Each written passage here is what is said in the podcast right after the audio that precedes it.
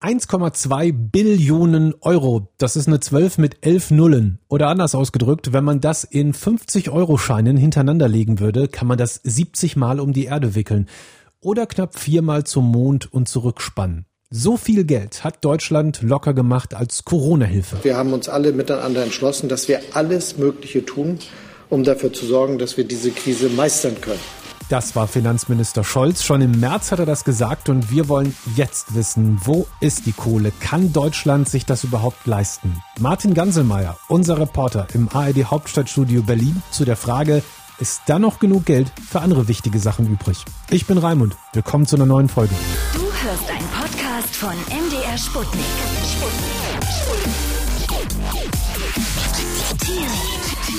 Raimund. Wo ist das ganze Geld hin? 1,2 Billionen Euro. Wer hat das meiste davon abbekommen? Ja, man muss schon sagen, dass es breit gestreut worden ist. Das fing ja an, dass auch ähm, selbstständige Kleinunternehmer, die haben ja auch richtig Geld erstmal für drei Monate geschenkt bekommen. Das mussten sie nicht zurückzahlen. Dann gab es mittelständische und große Firmen, die das als Kredit bekommen haben. Und dann gab es jetzt äh, in der vergangenen Woche, Lufthansa ist da ein sehr schönes Beispiel, eben so ganz, ganz wichtige große Firmen, Firmen, die als staatsbedeutsam für die ganze deutsche Industrie gelten, die man unbedingt retten will. Die Autoindustrie, damit wird man sich nächste Woche befassen. Mhm. Die bekommen nochmal ein eigenes Hilfsprogramm in Höhe von mehreren Milliarden äh, Euro. Und insofern kann man sagen, die Bundesregierung versucht relativ gerecht zu streuen, aber jetzt gibt es eben doch gewisse Schwerpunkte bei diesen ganz, ganz großen, wichtigen Unternehmen. Es gab ja auch diese Soforthilfe, ne, wenn ich eine kleine Kneipe oder sowas habe. Ähm, ich habe gelesen, diese Soforthilfe, das sind 13,7 Milliarden Euro. Storno, Storno, Storno. Mehr kommt derzeit nicht rein bei Cornelius Lenz. Er führt ein Reisebüro, doch eine Reise buchen will niemand mehr. Die Reisebüros leben nur davon, dass wir eine Reise vermitteln an den Kunden. Und für diese Vermittlung erhalten wir eine Provision. Und wenn die Reise nicht stattfindet, wird auch die Provision, die wir schon erhalten haben, wieder zurückgefordert. Das Geld ist weg. Da bleibt ja noch ein bisschen Luft, bis ich bei den 1,2 Billionen bin. Das bedeutet, dass die Hilfen für die großen Unternehmen viel höher sind als für den kleinen Mann. Habe ich das richtig verstanden? Ja, das kann man schon so sagen, weil die eben auch wichtiger sind insgesamt, mehr Beschäftigte. Aber die ganz großen Summen kommen natürlich deswegen auch zustande, weil das oft Kreditprogramme sind. Also da hat äh, die Bundesregierung doch die große Hoffnung, dass die irgendwann auch zurückgezahlt werden. Ah, okay, das Geld wird nicht verschenkt, sondern geliehen. Genau. Das war vor zehn Jahren auch so. Nach der Finanzkrise vor zehn Jahren hat die Bundesregierung auch viele Kredite zur Verfügung gestellt und in den meisten Fällen ist es auch zurückgezahlt worden. Ausnahme war zum Beispiel die Commerzbank, die ist nach wie vor in staatlicher Hand.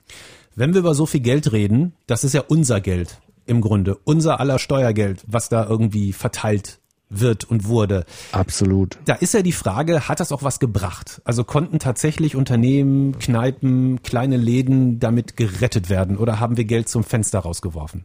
Es gibt natürlich äh, immer Betroffene, die sagen, also mir hat das jetzt zu wenig gebracht. Ein Bäcker aus Hannover appelliert via Instagram an seine Kunden. Ohne Sie als Kunden hat das alles keinen Sinn. Wir brauchen einen bestimmten Mindestumsatz, sonst wird unser Unternehmen nach sechs bis acht Wochen sterben. So lange halten wir durch.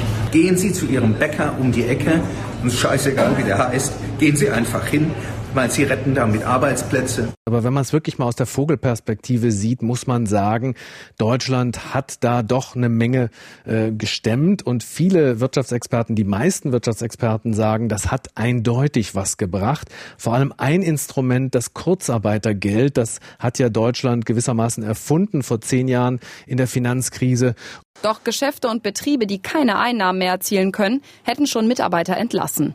Dies sei bei rund einem Fünftel der Betriebe geschehen, so die aktuelle Umfrage des IFO-Instituts. Das ist insbesondere im Bereich ähm, der Gastronomie, des äh, Tourismus, des äh, Luftverkehrs, wo, da, wo das schon ein, eine Rolle spielt. Und äh, zum Beispiel der Wirtschaftsexperte Marcel Fratscher hier vom Deutschen Institut für Wirtschaftsforschung, der sagt, eindeutig habe das Schlimmeres verhindert. Beispielsweise Arbeitslosigkeit. Wir haben über 10 Millionen Menschen auf Kurzarbeit. Das ist schlimm. Aber es ist natürlich nicht so schlimm, als wenn diese Menschen arbeitslos würden. Also Massenarbeitslosigkeit, wie zum Beispiel jetzt in den USA, wo innerhalb kürzester Zeit mehr als 30 Millionen Menschen arbeitslos sind, das konnten wir hier verhindern. Zudem würde es zahlreiche Jobs, die es noch vor der Krise gab, nachher nicht mehr geben. Doch dafür entstünden dann neue Arbeitsplätze, oft mit ganz anderen Anforderungen. Da wird es wichtig sein, dass äh, die Politik das auch unterstützt. Ähm, Stichwort Umschulungsmaßnahmen, Weiterbildung von, von Mitarbeitern, dass wir es eben schaffen, dass äh, äh dieser äh, strukturelle Wandel, der jetzt sehr schnell kommt, äh, dass der vonstatten geht, ohne dass wir Massenarbeitslosigkeit erleben. Wenn ihr weiter zu den Hintergründen von aktuellen Schlagzeilen informiert werden wollt, dann abonniert doch diesen Podcast. Wir würden uns freuen. Vielen Dank für eure Unterstützung. Diese 1,2 Billionen Euro, eine gigantische Summe. Wo wurde das hergezaubert? Weil es ist ja gefühlt so seit einigen Jahren in Deutschland, dass irgendwie für nichts Geld da ist und plötzlich wird hier eine Riesensumme auf den Tisch gelegt. Oder man könnte auch anders fragen, für was ist in Zukunft jetzt noch weniger Geld da, weil wir das ganze Geld für die Corona-Hilfe ausgegeben haben? Die Frage, Raimund, ist völlig berechtigt. Äh, man muss ganz eindeutig sagen, das ist durch neue Schulden zustande gekommen. Die Neuverschuldung beträgt jetzt schon mehr als 150 Milliarden Euro.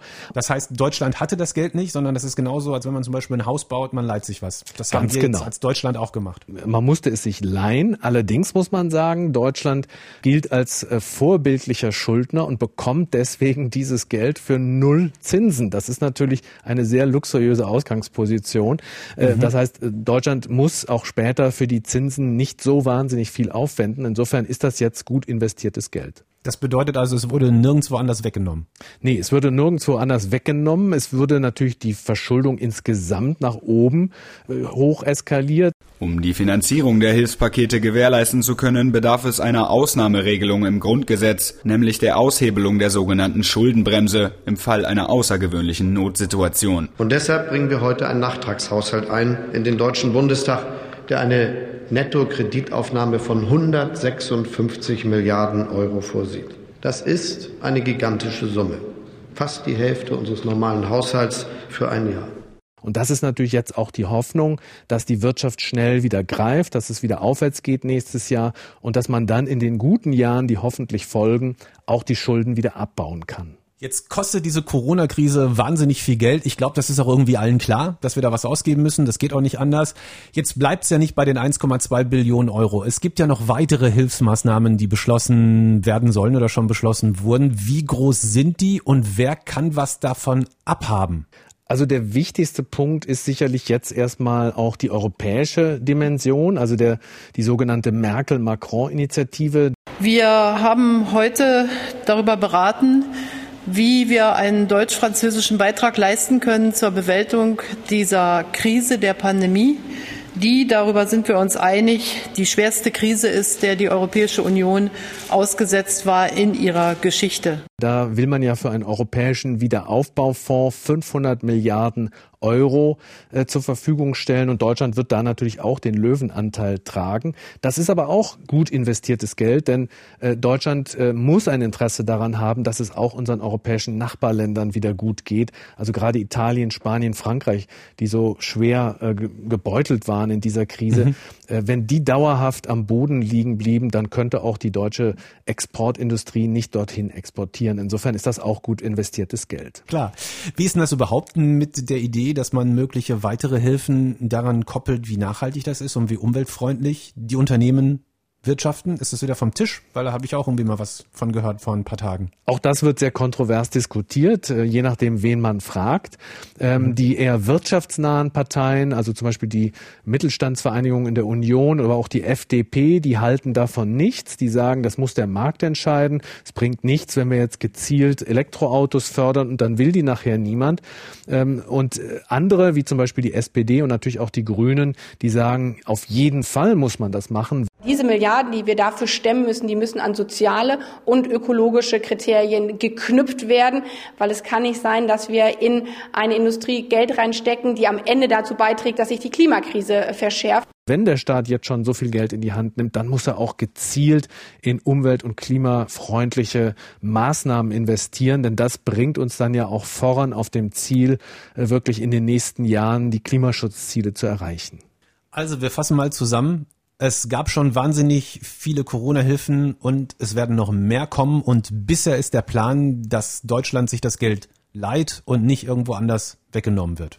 Absolut. Und äh, man kann auch sagen, Raimund, dass äh, der Bundesfinanzminister Scholz, der ja immer wieder sagt, spare in guten Jahren, dann hast du in schlechten Jahren, dass er da durchaus recht hat. Denn jetzt, nachdem wir in den letzten zehn Jahren wirklich viel beiseite gelegt haben und gut gewirtschaftet haben, hat Deutschland auch eine Menge parat, kann sich diese Neuverschuldung leisten. Und das ist doch eine vergleichsweise komfortable Situation gegenüber vielen, vielen anderen Ländern. Wo kommt das ganze Geld für die Corona-Hilfen her? Wer bekommt das und wo fehlt die Kohle in Zukunft möglicherweise? Da haben wir gerade gelernt, soll nicht passieren. Martin Ganselmeier aus dem ARD Hauptstadtstudio in Berlin. Liebe Grüße, vielen Dank. Danke fürs Hören dieser Folge und wir freuen uns, wenn ihr unsere Arbeit unterstützt. Danke, wenn ihr diesen Podcast abonniert. Bis zur nächsten Folge hörst einen Podcast von MDR Sputnik. Sputnik. Sputnik. Raimund.